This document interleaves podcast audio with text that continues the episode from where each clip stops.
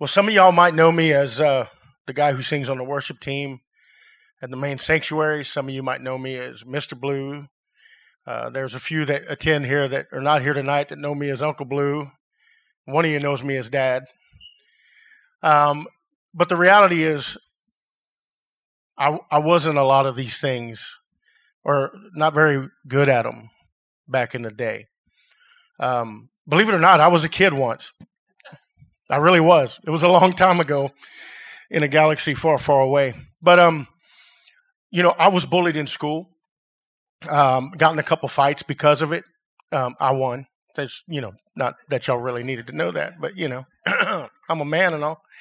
And um, but the reality is was I was also a teacher's pet in one class. I was picked on by people. I was looked at like I was ugly by girls. I, was shy. I was very scared of girls. So I, my first girlfriend didn't come along until I was 19. Um, and when it did, she broke my heart into about a billion pieces.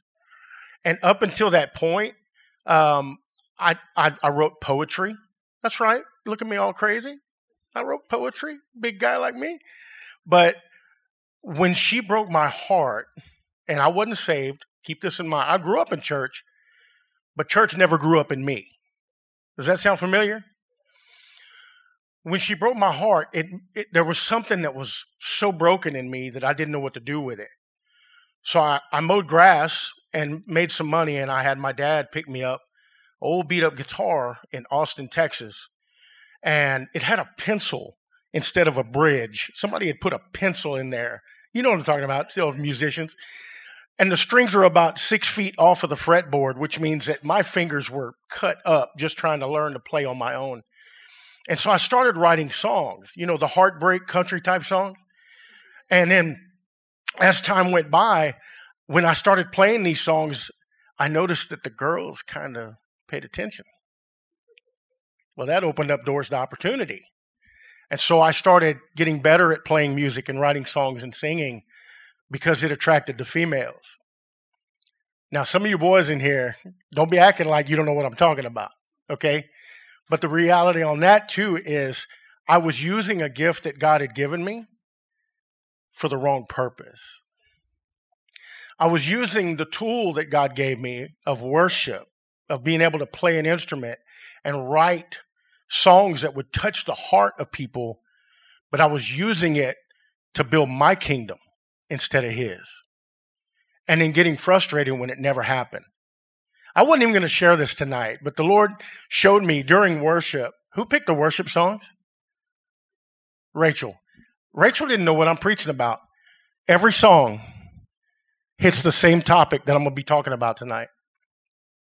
Could you put that song, that last song, uh, waste? I'm going to waste it. Put that that verse that that up there. The one that says, I'm going to waste it all on you. I want to waste it all on you. I want to pour out my heart's perfume. I don't care if I'm called a fool. I'm wasting it all on you. I love how Pastor Jacob came up and talked about wasting. What are you willing to waste? To those who are not saved or don't know Jesus, we look like we're wasting our time.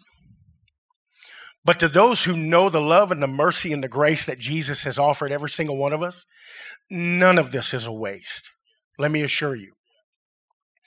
So, tonight, I want to tell you, first of all, thank you, Pastor Jacob, for this opportunity. I wish growing up in church, I had a lot of adults, but nobody guided me.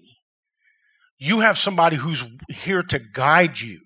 You have several that if you have questions, no matter what they are, they'll be willing to point you to the Bible and point you to Jesus for the solution. Do y'all do y'all understand that tonight? Anybody? Anybody? Okay, good. So tonight I want to talk to you about something that had I known this when I was 14, 16, 19, 25, 38 and a half because I wasn't saved till I got 39 years old. I wasted the first 39 years of my life trying to do stuff that was never ended up right. Never ended up right. If somebody would have told me what true worship was back then and helped me and guided me, I know my life would be even better than it is now. But let me tell you, God has restored what the enemy has taken from me, and He's given me more. But it's because the first thing He taught me when I finally surrendered and submitted was what is true worship. So tonight, I hope and I pray that every single one of you has a new perspective on what worship truly is and why we need we need to have true worship in our lives. So most people would say when you ask them the question, what is worship? La la la la singing, right? Raising your hands. Right? Y'all good? Y'all out there? Hello, is this thing on? Okay. Look, look, there's no points for class participation, but you know, it's okay if you say something, okay? Let me ask you two questions to start off with. First, how many of you raise your right hand if you can't stand it when people treat you like a kid? Raise your right hand. Keep your hand up. Don't put it back down. Keep it up. Raise your left hand if you can't stand it when people lie to you. Now, I want you to look around the room at the person next to you the first thing you you say when you see arms like this is surrender. Right? Would you agree? Okay. The true definition, y'all can put your hands down, by the way. The true definition of worship is the act of showing love and respect to God. Now, can you do that through music and singing? Yeah, absolutely. But worship is so much more than a song. Worship comes from an old English term, worthship, which is, is giving something of worth to your God. Worth, worthship assigns a value to God, and it's a value that means He is worthy of surrendering something to Him. I want to start, if you have your phones or if you follow along on the screen, Matthew 26, verse 6 through 13. Jesus has come into a Pharisee's house who invited him in for dinner. And while he's there, the Pharisees are looking down on him because he's not one of them. And in verse 6, it says, While Jesus was in Bethany in the home of Simon the leper, a woman came to him with an alabaster jar of very expensive perfume, which she poured on his head as he was reclining at the table. And when the disciples saw this, they were indignant. Why this, what's that word? Waste. They asked, this perfume could have been sold at a high price and money given to the poor. Aware of this, Jesus said to them, Why are you bothering this woman? She has done a beautiful thing to me. The poor you will always have with you, but you will not always have me. When she poured this perfume on my body, she did it to prepare me for burial. Truly, I tell you, wherever this gospel is preached throughout the world, what she has done will also be told in memory of her. Point number one true worship is surrender. In Luke 7:38, which is another version of what happened in, in this home, 38 says, as she stood behind him, that word stood actually means laid down. Now, I don't know why they translated it to stood. I don't know how you can stand behind somebody at their feet unless you're like bending over touching your toes. I don't know. She began to wet his feet with her tears. Then she wiped them with her hair, kissed them, and poured perfume on them. Point number one true worship is surrender. She was at his feet. In order to be at the feet of Jesus, you have to be in a submit and surrendered position on your knees or on your face. Would you agree? Worship is not something that is automatic. It requires you and me to move into a posture of surrender. So, what does that look like for me and you?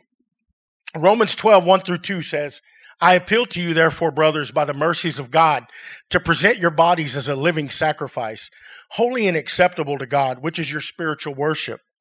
Do not be conformed to this world, but be transformed by the renewing of your mind, that by testing you may discern what is the will of God, what is good and acceptable and perfect. I want to point out two words from that scripture living sacrifice See, this scripture signifies that our transformation will not only be evident inside, but outside as well. See, I'm, I'm going to be open and honest here because I want you to understand you are not dealing with a whole lot of different things that I or other kids my age when I was growing up was dealing with. Okay. Like I said, I was picked on. I was always heavy. I was always picked on for my weight. I struggled a long time with this scripture after I got saved when it came to my weight because it says to give your body as a living sacrifice. Let's look at the facts. If I'm giving my body as a living sacrifice, why am I eating triple Whataburgers? I mean, let's be real. I had the most difficult time with this scripture. I had most everything else surrendered, but this food thing was so difficult. I actually had a pastor years ago tell me flat out when I asked him for advice because I knew I'd been called to be a pastor. He said, You're too fat. That was awful nice of him. How can you be a pastor if you're fat? He asked me. Listen, okay, so it was true, but this method of uh, application needed a little bit of work. Would you agree? His bedside manner needed some help. I had not surrendered my emotional eating and bad habits to God's will. Now, my family goes about three times a week and exercises together. We're, we're not eating as stupid as we used to. I've lost eight pounds because I finally have surrendered that area of my life. And God sees that as worship. Does that make sense? Some people have even told me they've noticed a difference. They've noticed my surrender. Which brings me to point number two true worship is visible. Worship is an internal and external action. And as such, it should be visible to everybody. Now, I, I know some of y'all probably had your anxiety meter pop up because y'all have some, you know, maybe some of y'all don't like people or gatherings. I'm not saying you got to run around with flags every time somebody picks up a guitar and sings Kumbaya. That's not what I'm saying. Um, what I am talking about is turning my page. Worship being a visible representation of your faith and your love of Christ. And most of the time, it has nothing to do with a song. Psalms 19, 1 through 2 says, The heavens declare the glory of God. The skies proclaim the work of his hands. Day after day, they pour forth speech. Night after night, they reveal knowledge. Has any of y'all ever seen a, seen a cloud singing karaoke? Anybody? Okay. Have you ever heard the stars singing? Do you see rocks coming into church and praying. And yet, the Bible says that every creation glorifies God. So the question is how? With music? No. They, they, everything in creation glorifies God because it does what he, in, he created it to do. Does that make sense now? Look, I, I fought many years trying to be different, trying to be somebody, trying to be famous. I chased Nashville for many years, trying to be the next, which y'all probably wouldn't know Billy Ray Cyrus if somebody walked in the room. But I was trying to be the next, you know, Luke Combs back then. I was trying to be somebody and always failing because I was doing it wrong. I thought it was all about the music when what it was about is God transforming me into who He created me to be in the first place. Let me give you an example. If you're really good at cooking, how many of you raise your hand if you're good at cooking? If I told you, hey, you're good at cooking, I want you to go put some uh, ceramic tile down. Does that make any sense? Okay. Because I was trying to do something that God didn't create me to do. My gifting was for one thing, and I was using it for the wrong thing. Does that make sense? My worship came into play when I started doing what He created me to do. Not when the song I sang was good enough, not when my voice didn't crack, not when I hit the wrong string, it's all about my actions in submitting and surrendering and being visible in my surrender. Y'all good? Every creation points to a maker who took great care in creating all of us. So if the planetary bodies are worshiping and giving glory to God, what should we do? Anybody? Worship. And how do you worship? By doing what God created you to do.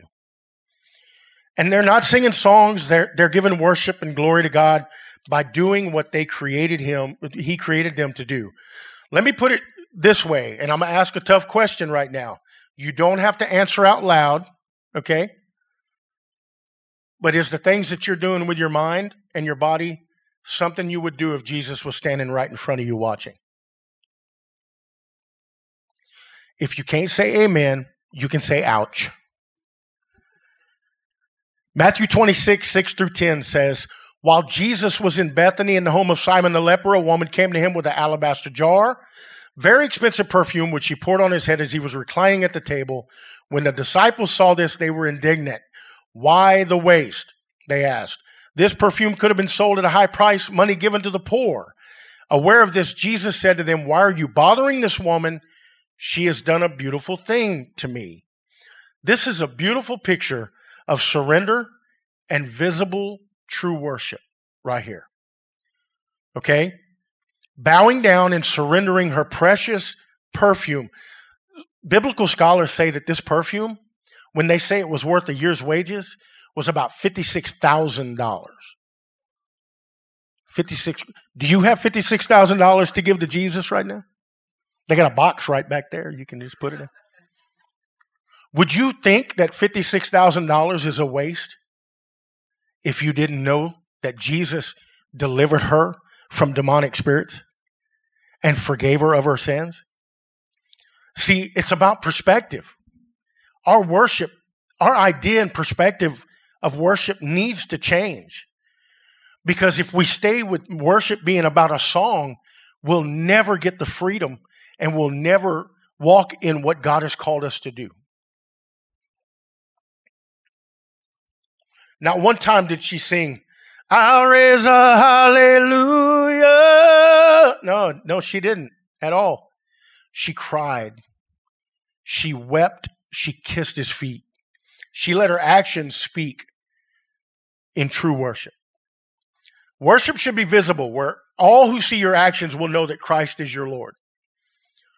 True worship is surrender, it requires humility, and true worship is visible. It should be seen through our actions more than our song that Jesus is Lord.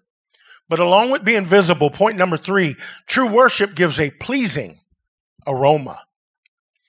Ephesians 5 2 says, And walk in love as Christ loved us and gave himself up for us, a fragrant offering and sacrifice to God. There's something called an olfactory memory. That means that you can recall odors and moments in your history, in your past, based on those odors. Y'all know what I'm talking about? Okay. An article on PubMed says that mothers recognize their child by scent, and all humans are capable of discriminating between kin and non kin folk by olfactory cues alone. We are wonderfully made. You know what I remember?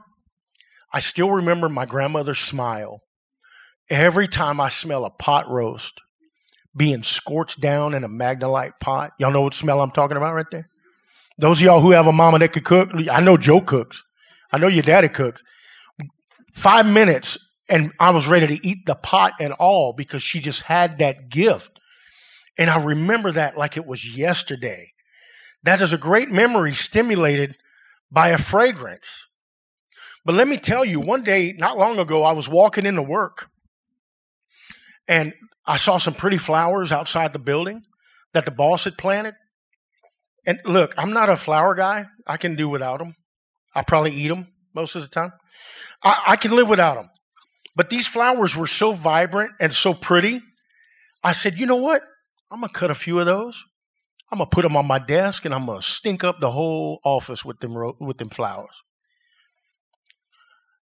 As soon as I cut them, what do you think I did?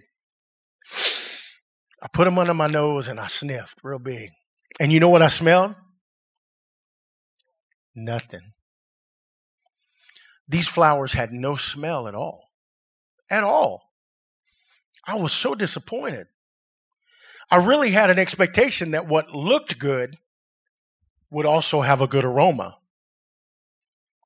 See, God showed me at that very moment that no matter how well I sing, no matter how good I play an instrument, no matter how good I do anything, whether it's flipping a burger and feeding the homeless, whatever it is, sitting in a hospital with a stranger, mowing somebody's lawn, if I don't do it with a heart for God, it's just a pretty flower with no fragrance. Does that make sense? Our worship should be done through love and patterned after Christ's love so that God won't take a big sniff and not find a smell. Our worship, not just the song we sing, but the action stemming from our heart for Jesus will be a precious fragrance to God. Oriana, can you come up with your perfume, please? I, I want to do something here. I'm going to get Joel to come up here in just a second, too. I want you to come right over here and and what some would consider waste, I want you to shoot that about four or five times. All right, now Joel, can you come up here real quick and see if you can walk right here and smell that? Even a little aroma of it?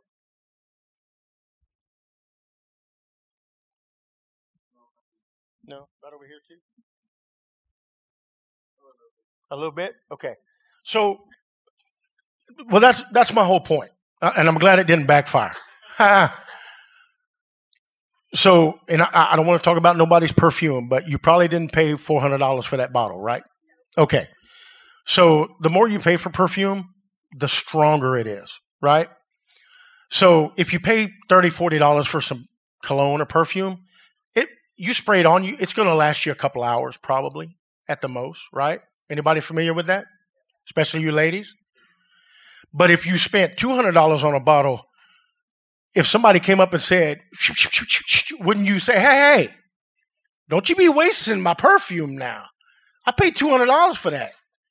Some of y'all ladies in here smiling because I know y'all talk, y'all know what I'm talking about. You don't want to waste the good stuff. This woman paid fifty six thousand dollars for her perfume, and she poured it all on Jesus. All of it. Let me ask you this question. If he could, sm- look, I'm smelling it right now, man. That stuff's like, that stuff smells pretty floral right there. That's good.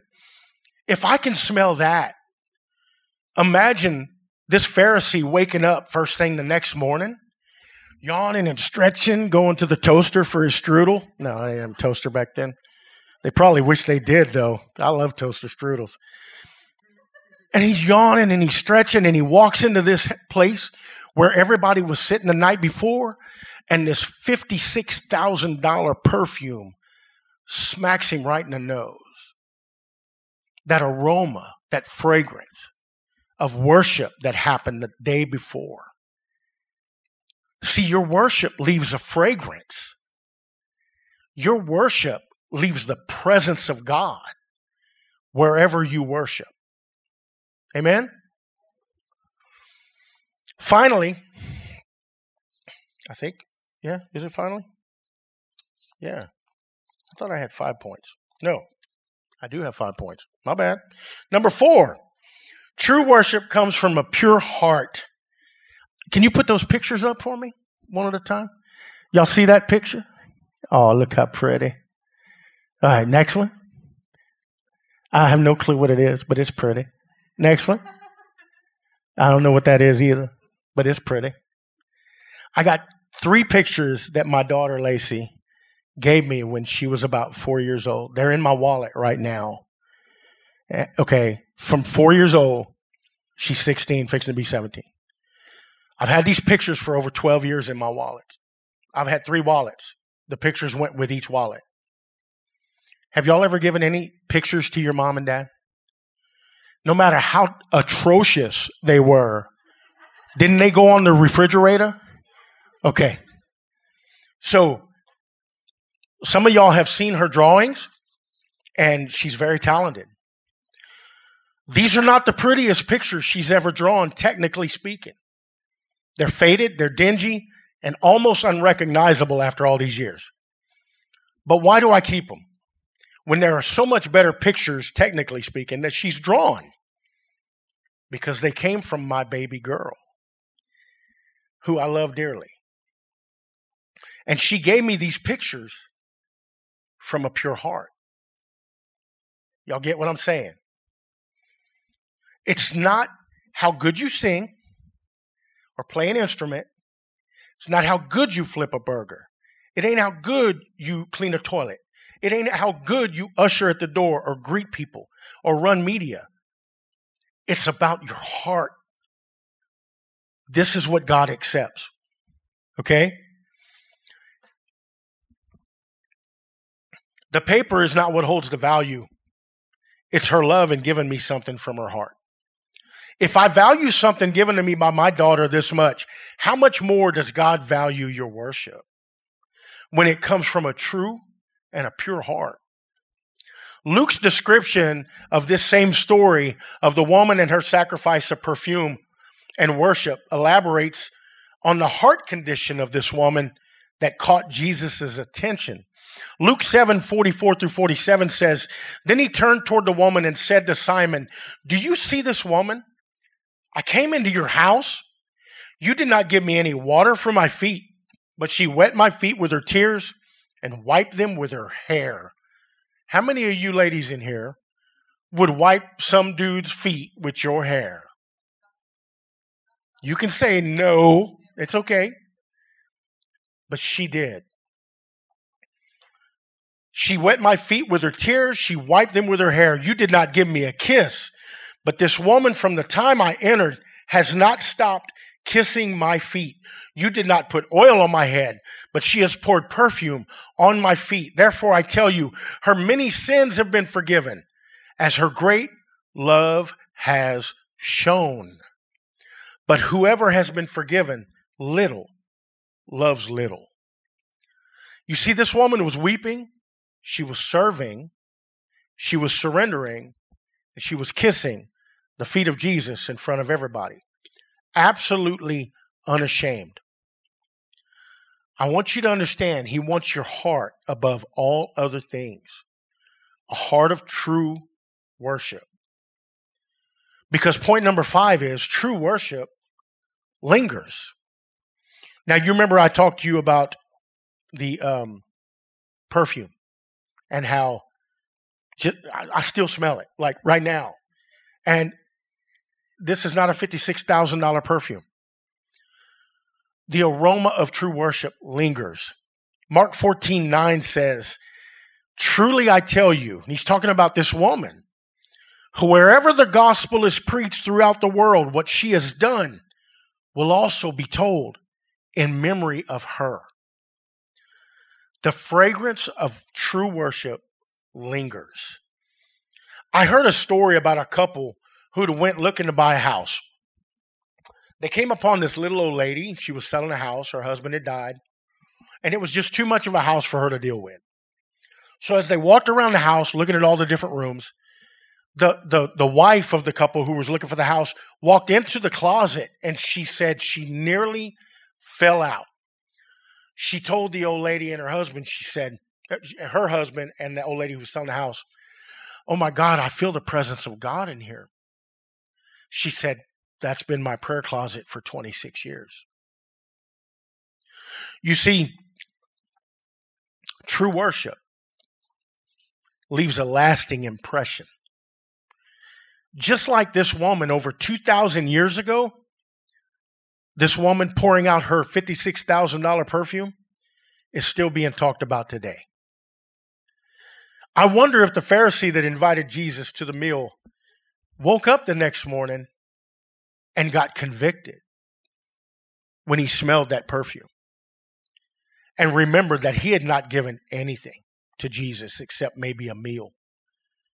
And this woman, who he saw as a sinner and was ready to condemn and ridicule, had given everything that she owned to the one who had set her free. So I want you to, at this point, bow your heads, if you don't mind. True worship is surrender, it requires humility. True worship is visible, it should be seen through our actions more than our song, that Jesus is who our Lord and Savior is. True worship gives a pleasing aroma. Remember the perfume. Next time, next time you help somebody who needs a hand, remember that this, done for the heart of God, leaves a, an aroma. True worship comes from a pure heart. Don't look at the outcome of what you're doing. You might not be able to hammer a nail as good as the guy next to you or the lady. But if you're doing it for a heart to serve others because of your love for God, that's true worship. And finally, true worship lingers.